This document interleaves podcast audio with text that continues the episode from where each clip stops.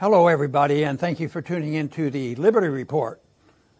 We have a special guest today in studio, a good friend of ours and a good friend of Liberty, visiting here in Lake Jackson, uh, Lew Rockwell. Lew, good to have you with Great us. Great to be with you, sir. It's an well, honor. Very good. Uh, you know, I, I hear that you have another book out, and it'll just short time ago, right? And it's, uh, uh you know, it's available on uh, lewrockwell.com. Uh, tell us about that book. It's called Against the Left and it's got an introduction by Hans Hermann Hoppe. Oh. And uh, in there, I talk about the ideas of Mises and Rothbard, uh, their cultural ideas. I mean, for example, both of them were very much in favor of traditional families, whereas the left, of course, hates the traditional family. Marx wanted to abolish it, and um, he's certainly not the only one. I talk about egalitarianism. The left, of course, wants everybody made forcibly made equal. That's actually impossible but because it is impossible, it gives them sort of a carte blanche for to do whatever they want right. to do.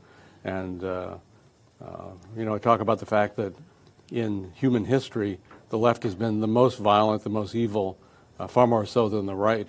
Uh, just take the 20th century, communism, uh, national socialism, uh, these these these organizations and these ideas were responsible for the most deaths ever like maybe you know Genghis Khan or whatever, I guess was pretty bad too, but he wasn't either a rightist or a leftist in our terms. Mm-hmm. But the left, beginning say in the French Revolution, uh, which was, was, extremely violent, very bloodthirsty, and uh, had a lot to do with spreading leftist ideas.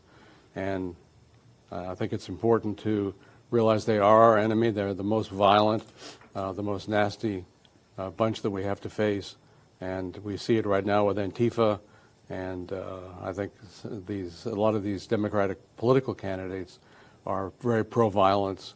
Uh, they would, of course, claim they're not. But uh, as you pointed out, a guy like Bernie Sanders is a very violent guy. I mean, he's not, uh, he's not a peaceful guy. He's no Ron Paul, as people try to compare the two of you. But he's, uh, he's no Ron Paul. So I think it's important to uh, understand why the left is our enemy. My last book was called Against the State. And of course, the state is the ultimate enemy, but the left are the people who promote the state the most, and it's, it's, it's the most destructive uh, force in, in human society. Now, I understand the uh, LewRockwell.com has been around a while, 20 years now. 20, 20 years, year yes. Anniversary. Yeah. And that, when I see as being more directed to political things and current events, mm-hmm, yes. where the Mises Institute, which is uh, 37 years old, mm-hmm. Uh, in the early 80s, you started that. You have uh, with your help.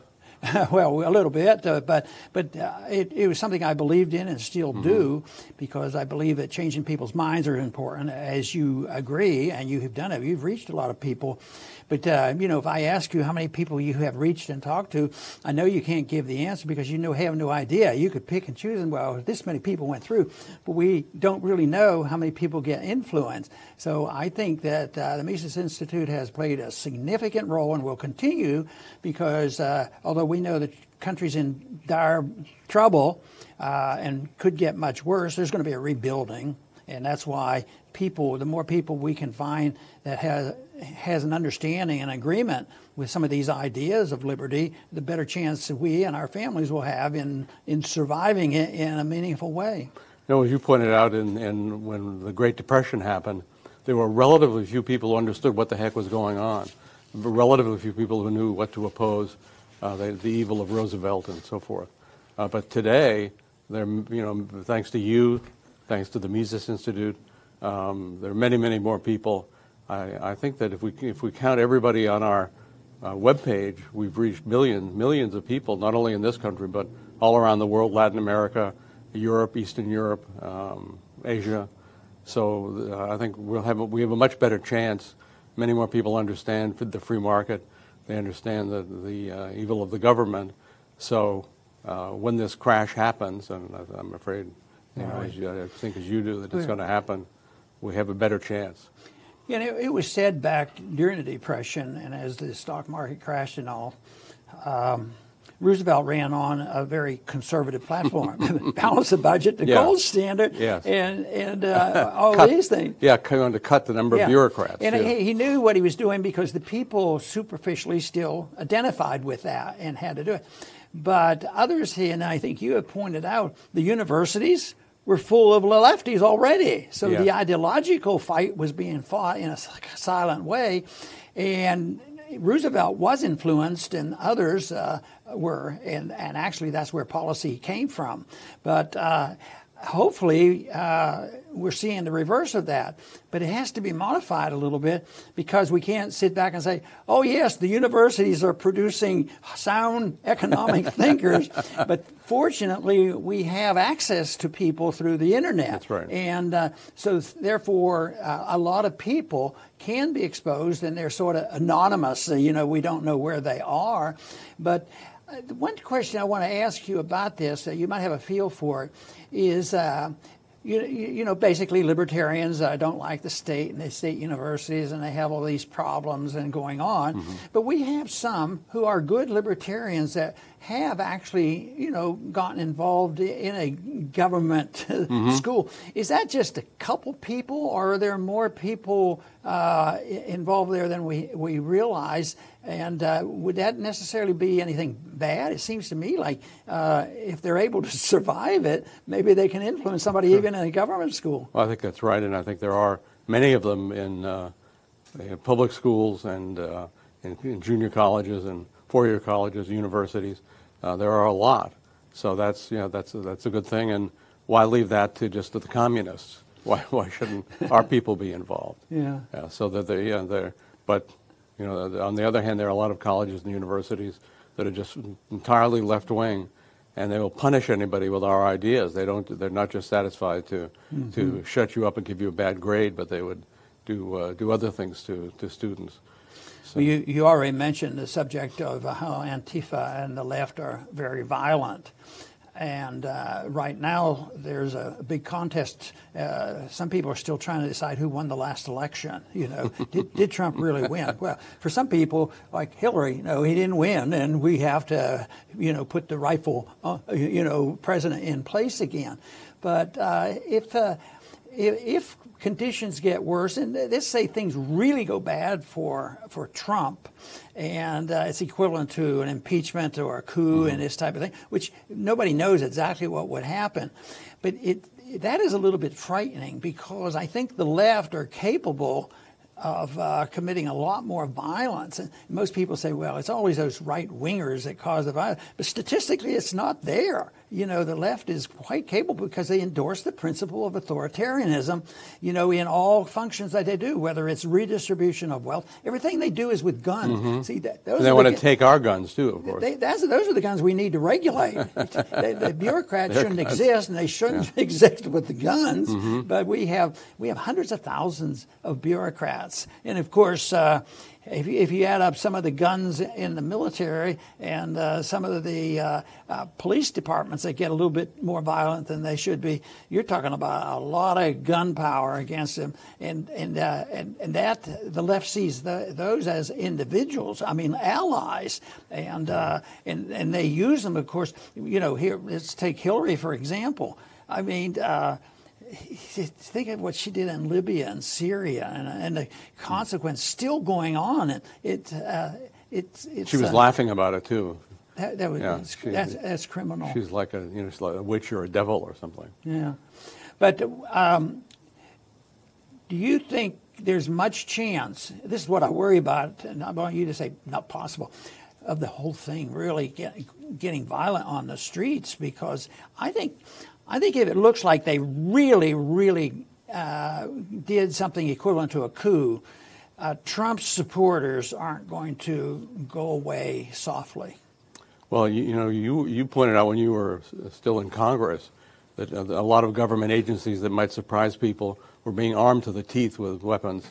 The Social Security Administration, for example, and millions of bullets and uh, tens of thousands of, of rifles.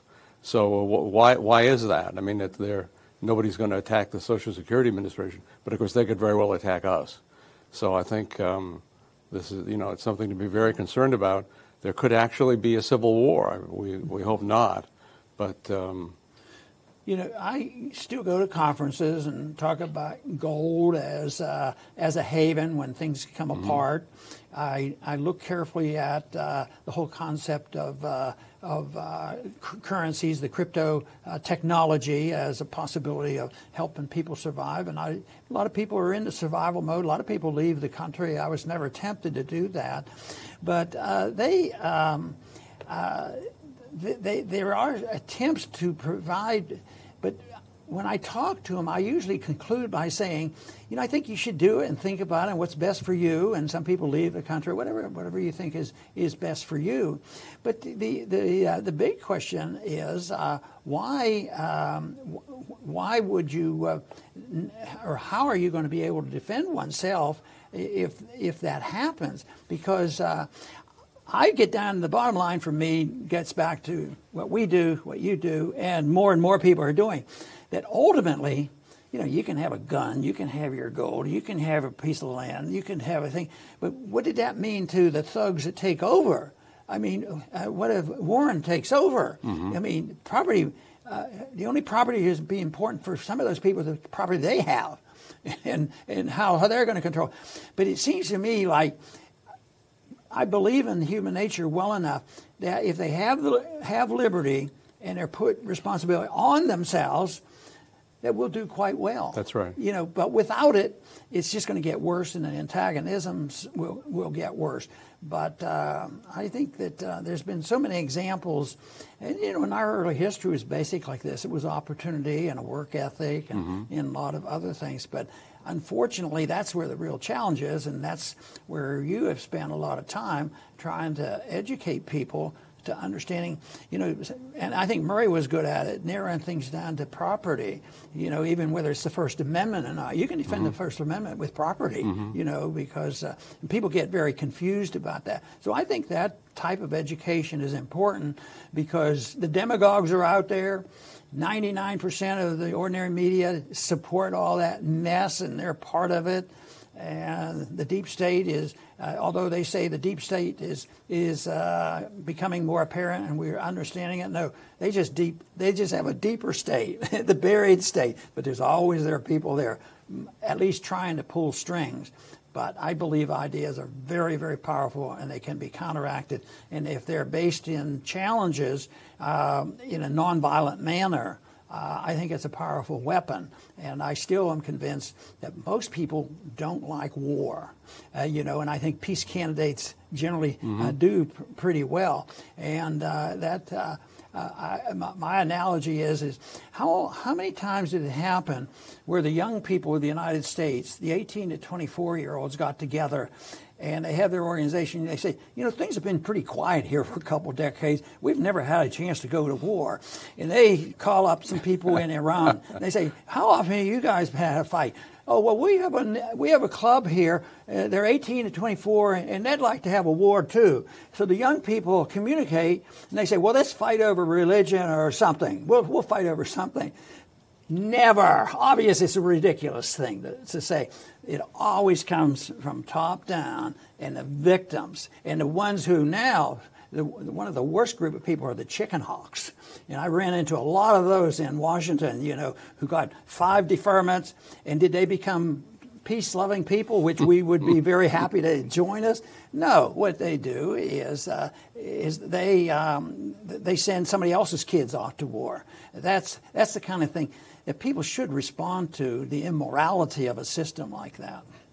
Well, it's true, and it's, um, uh, it's why, of course, You've spent so much time teaching Austrian economics. Mises, the Mises Institute has too, and it's that's one of the aspects of Austrian economics. Uh, teaches you that social cooperation is the greatest thing that comes out of the free market. That people co- are able to, have, to, help each other, to profit uh, by helping each other, and it's a it's a tremendous it's a tremendous thing. Whereas, you know, Franklin Roosevelt we were talking about a little bit before uh, brought a horrible socialist fascist system in. And I think it was no coincidence that when uh, uh, Keynes published his general theory in German, uh, that he praised Hitler uh, for putting his own theories, for putting Keynes's theories into practice. so that, uh, that, those are the kinds of people that we face.